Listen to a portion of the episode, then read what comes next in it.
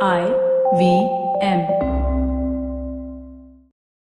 In India, we ignore our coastlines when we think about international relations. But if you, like me, grew up by the sea, then you know that water has its own history. Take the Bay of Bengal, for example. Think about Burma bazaars in Tamil Nadu, Hindu shrines in Cambodia, Chinese communities in Kolkata, Arab traders in Sri Lanka, plantation workers in Southeast Asia. These are webs of relations, stories of commerce, of community and cosmopolitanism.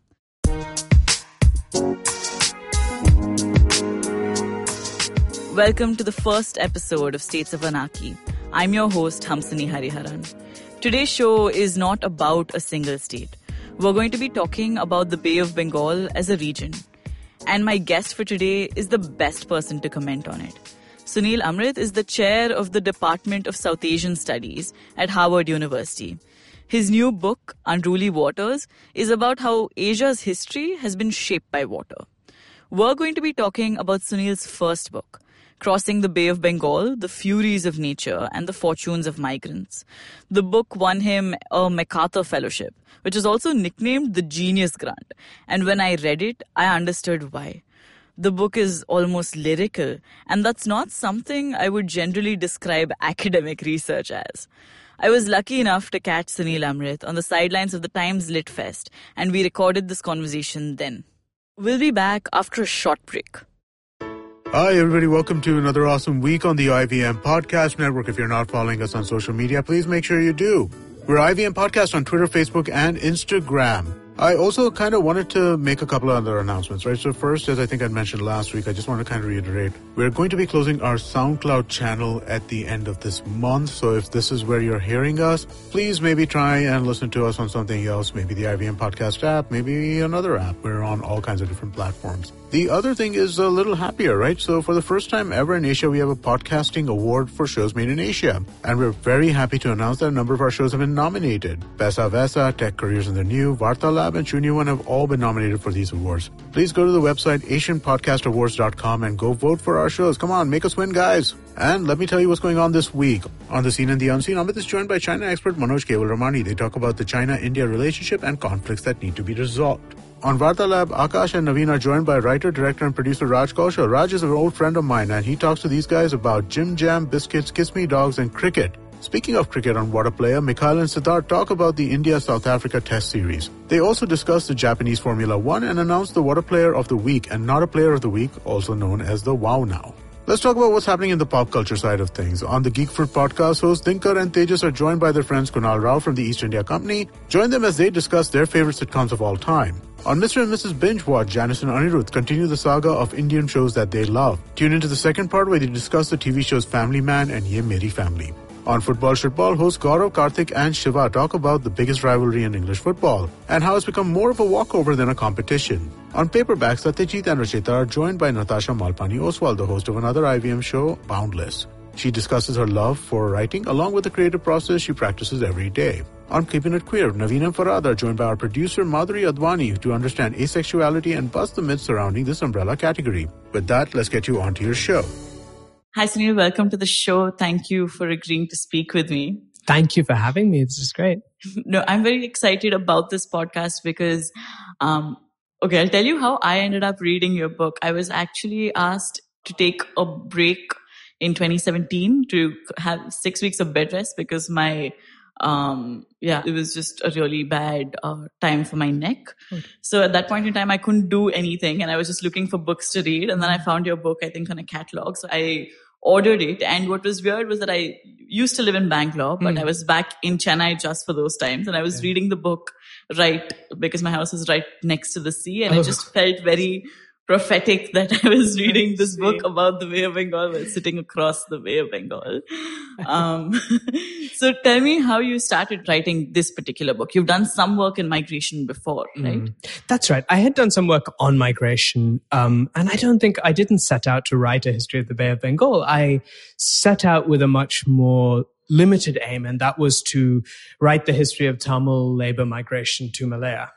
Mm. Um, that project then it took on a life of its own as I became interested in exploring all of the ramifications of that movement, um, moving beyond Malaya to think about Burma as well, and even Sri Lanka to some extent.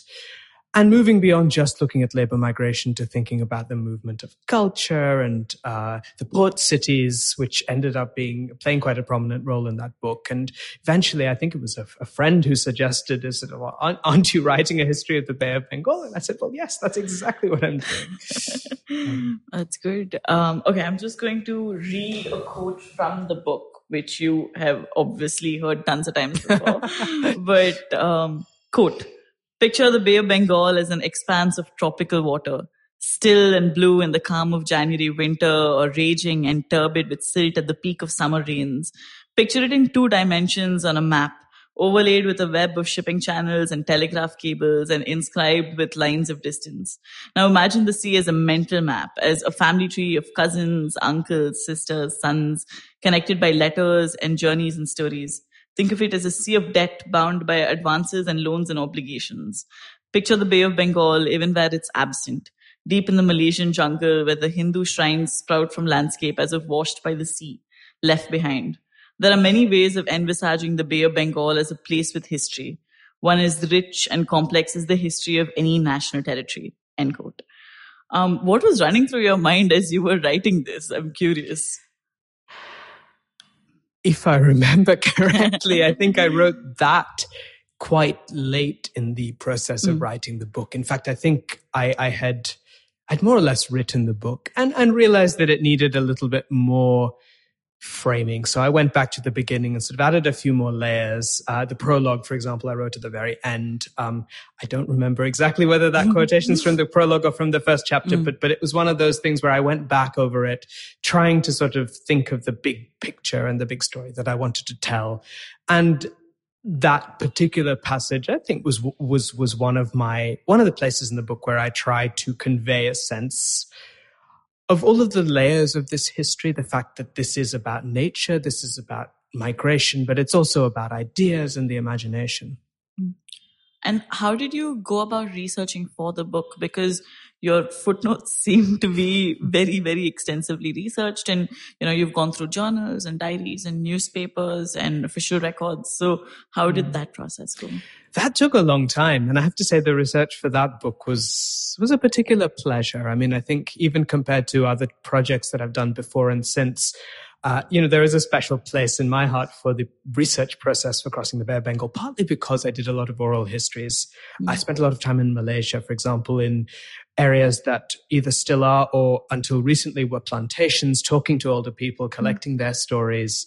Um, I did archival work um, in Tamil Nadu at the National Archives in Delhi, but also um, in Myanmar, in Malaysia, and Singapore. Uh, so that led me to sort of investigate all sorts of different parts of the archive. Um, and then, yes, print culture became an important part of the story. And there are wonderful collections of Tamil language newspapers published from Singapore, Penang, mm. Kuala Lumpur. You find these at the British Library, you find these in uh, National Library of Singapore. So trying to really enter into the mental world of that time as much as possible really helped me, I think, to sort of convey the richness of the story. And how did you deal with the barriers of language? Because this these were in Chinese, in different dialects of Mandarin, I imagine, um, Tamil, a bunch of different Indian languages. So I read Tamil, so the Tamil language sources were accessible to me. I, I read enough Malay to be able to use primary sources. Um, and then the rest, uh, I'm very lucky that there are lots of translations and those translations are themselves an interesting part of the story to the extent that you have Tamil newspapers, for example, uh, syndicating pieces from the Chinese press in the 20s mm. and 30s. Um, you know, the British colonial government was, of course, itself for its own self-interested reasons uh, obsessed with translating things. So you have you know, official translations of Chinese newspaper articles, which I think one has to take with with a grain of salt. But mm. nevertheless, mm. there are ways of getting some sense of that richness. You know, I wish I read Burmese. Uh, that that is an absence in those chapters on Burma, as you know, the the local perspective on all of this. But there too, you know, first of all, you know, English was a lingua franca throughout the region, mm. and you know, middle class Asians were very often writing in English. So that too sort of helped me to transcend some of my own limitations in terms of language.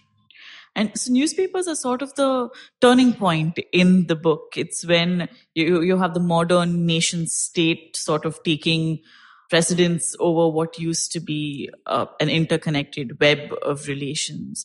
Um, via framework, how do you see um, approaching the Bay of Bengal as a region just by itself?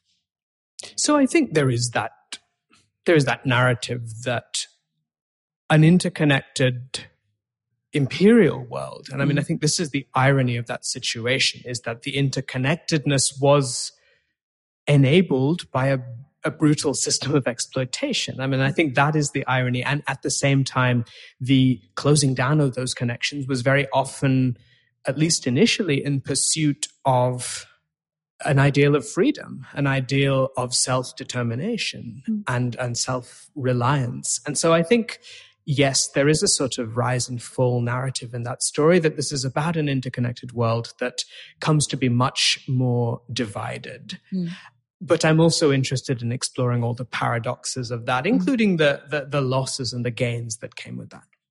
All right. We'll be back after a short break. Advertising is dead. Yep, you heard me right. Advertising is dead. We're all in the content business now. Let's not call it news, TV, radio, etc., etc. It's all content, and we're in the middle of this weirdly exciting phase where all the borders and lines that have been drawn over decades has been swept away by this lovely thing called the internet. We're a show where we don't dwell on just the stuff that is now, but rather the wider stuff about advertising, media, content, and the whole goddamn circus surrounding it. Tune in every Tuesday for our weekly unboxing of the mystery box we used to call advertising. I'm Varun Duggirala, co-founder and content chief at The Glitch, and this is my new podcast, Advertising is Dead. Welcome back after the break. You're listening to States of Anarchy, and I'm Hamsini Hariharan. When I think about the relations between South and Southeast Asia, um, the generally people go back to thinking about the British colonies and not before that. So, could you tell me a little more, just in terms of the book, where you've started with the history of the Bay of Bengal as a region? I mean, the book took me much further back in time than I, as a historian, was sort of trained to deal with. And I'm very much a modern historian. All of my work has been on the 19th and 20th century, and that that is the core of crossing the Bay of Bengal. But I realized I couldn't tell the story without going much further back. Mm. Um, so there are parts of the first couple of chapters that really do go back, you know, before European colonialism to think. Um, based on, on what evidence we have, and of course, based on the reading of scholarship by archaeologists and by ancient historians of what those connections might have looked like a long time ago. And for me, one of the big questions, and maybe it is a question that remained to some extent open and unresolved in the book, is you know, what is the relationship between that much earlier mm. set of cultural and migratory connections between India and Southeast Asia and the modern connections, which were under British colonialism? You know, is there something of a sort of bedrock or foundation that had already been laid in terms of the connectedness of these places that actually allowed for that mm. period of mass migration and mobility in the 19th century?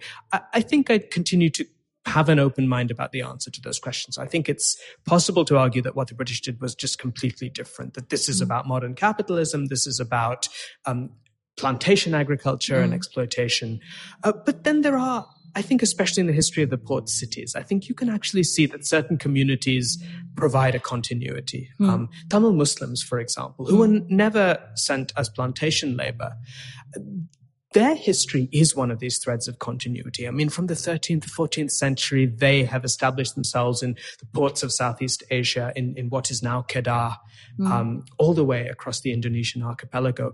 And they continue right through the colonial period to move as, as traders and shopkeepers and, and money changers. Mm. And I think looking at that particular community, you can see that maybe there isn't such a fundamental difference in, mm. in the modern history. That there are at least certain communities for whom you know, the Chettiars, I think, uh, provide mm. another example of that. Yeah, that, that, there are these links that predate mass migration mm. and colonialism. Hmm. Uh, so these are also then stories of communities themselves, um, and just like how well we can dispute if there is something such as a warring community, these still continue to be labeled as um, communities that do well with commerce, that do well with trade.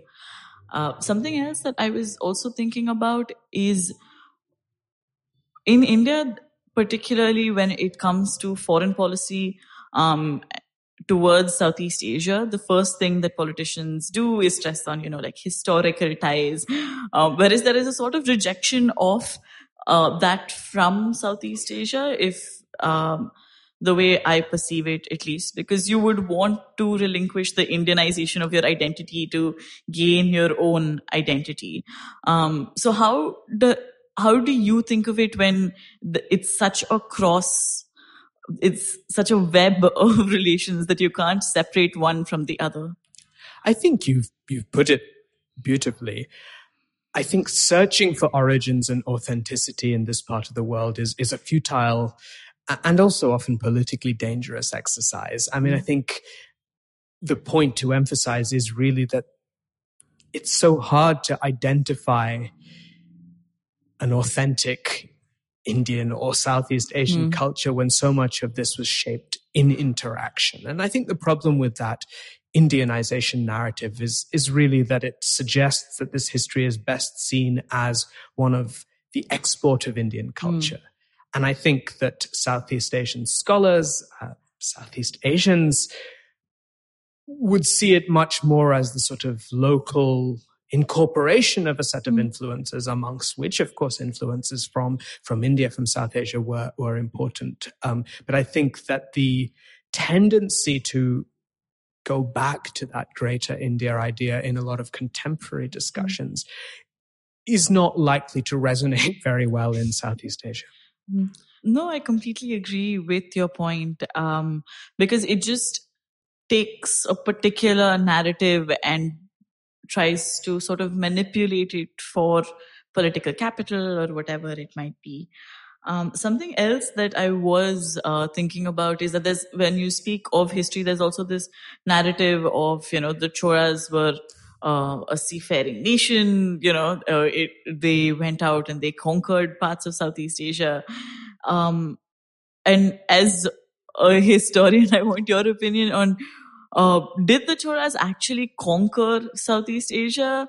Uh, if they did, why did they withdraw suddenly? How do you look at that episode? So, I mean, I think the first thing to say is we have to remember how limited our base of evidence is. And there's a huge amount of uncertainty still, even among specialists, among archaeologists, among those who are, are uh, expert in reading the inscriptions that we have as our main source base to understand that there's a lot of uncertainty about what drove those naval hmm. expeditions. Mm. Whether they can be considered conquest as mm. such, um, I, I mean, I think the term most commonly used to describe them is naval expeditions. I mean, mm. this was uh, a forward movement, um, not necessarily a movement of colonization. I don't think one can call it that because it was short lived. I mean, I think the broader story of both that expansion and subsequent withdrawal has to do with the bigger picture of the fact that you know, the Cholas had deep trading connections with China, mm. that the Chinese empire at that time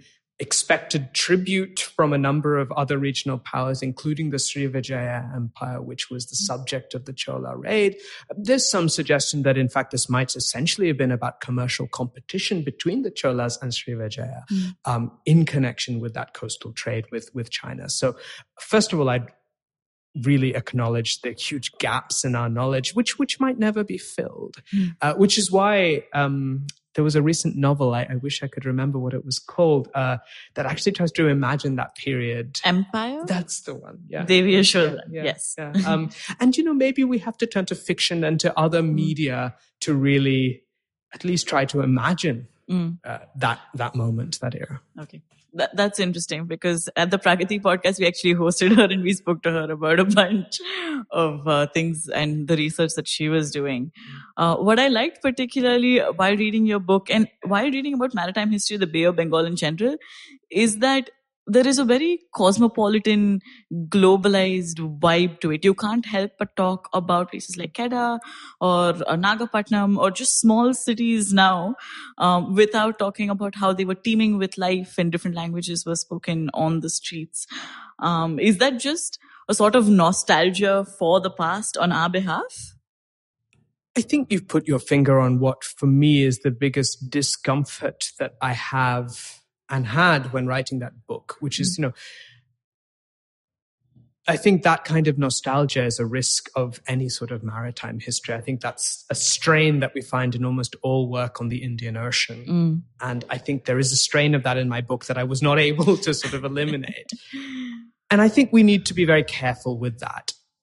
I think the historical evidence does show that these smaller ports really were teeming with life, Mm. that they were extremely uh, diverse in terms of the languages that one heard, in terms of the uh, origins of the people that that were there. I, I do think there is a sense that places which are now small towns, it can be difficult to imagine them as gateways to this wider Mm. world, but but they were that. I think where the nostalgia comes in is to sort of minimize what was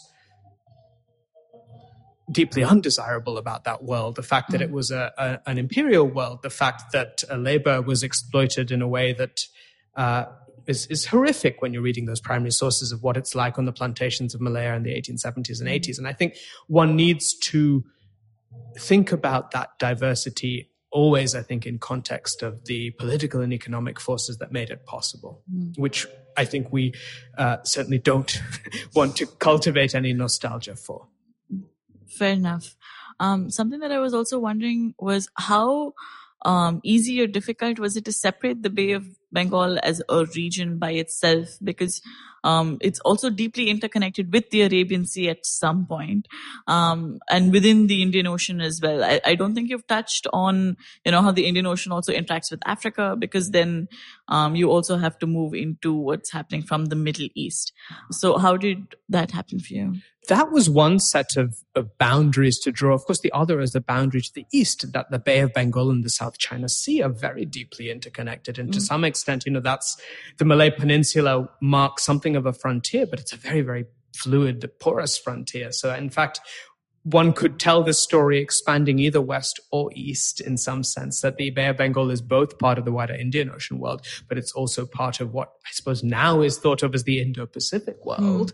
Mm. Um, it, that concept didn't exist at the time, but you know, very mm. much that sort of continuity with the South China Sea. I think my view was very much that there's nothing inherent or coherent about the Bay of Bengal as a region. It is just a space of particularly intensive connections, all of which are then sort of rooted in broader geographies. Um, not just maritime ones, but of course in interior ones as well. I mean, I think that was one of the things that that struck me that you know we need to think about the Bay of Bengal in connection with the river systems, in connection with the interior of both India and and parts of Southeast Asia. So I think that there are it's only a starting point, and I think you can follow those connections. Uh, you know, in whichever direction either your questions or your imagination take you. All right. Okay. This is my last question. But for someone who wants to know more about migration, about uh, the Bay of Bengal, um, what would you suggest as reading? I would start with fiction, really. Um, for me, as a historian, I've learned an enormous amount, particularly from Amitav Ghosh's fiction. And in terms of the Bay of Bengal, I think uh, The Glass Palace is the novel that really stands Oh. out for me, because that, that is a novel of the Bay of Bengal. Mm. And I think for anyone who wishes to sort of get a, a sense, a, a t- an intangible sense, but a powerful one of what this region was, you know, the work of Amitav Ghosh and, and, and others like that might provide a way in, provide a starting point. I mean, there's all sorts of specialist literature by historians on different aspects of Bay of Bengal and Indian Ocean history, but but often, and even as a teacher in my classes, I often do start with pieces of fiction if I'm trying to think about the, mm-hmm. the Indian Ocean world. All right. Thank you so much. Thank you, Thank you for joining It's been me. great. If you've stuck with us till the end of the show, thank you. I agree with Sunil. Reading fiction is the best way into getting interested in anything. Also, see if you can catch his books. It will change your world. That brings us to the end of this episode of States of Anarchy. If you have any comments or questions, you can reach out to me on Twitter, where I'm at the rate Hamsini H, or on Instagram at the rate States of Anarchy. You can listen to States of Anarchy on the IVM podcast app, website, or wherever you get your podcasts from. I'll be back next Tuesday. Hello, everybody. We have a brand new daily podcast we're working on with Bloomberg Quint. All you need to know provides the top news on business, markets, and the economy so that you can stay ahead of the curve. Tune in every morning on BloombergQuint.com, the IVM podcast app, or wherever you get your podcasts from.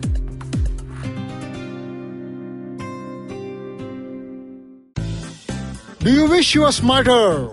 Well, so do we. But the next best thing? We could make you sound smarter. And to help you with this endeavor, we are Simplified, a podcast uh, that attempts to break down the complex world around you with a little knowledge, a lot of poor jokes, and a ton of random trivia. Episodes out every Monday. On the IVM Podcast app or wherever you get your podcasts. See ya!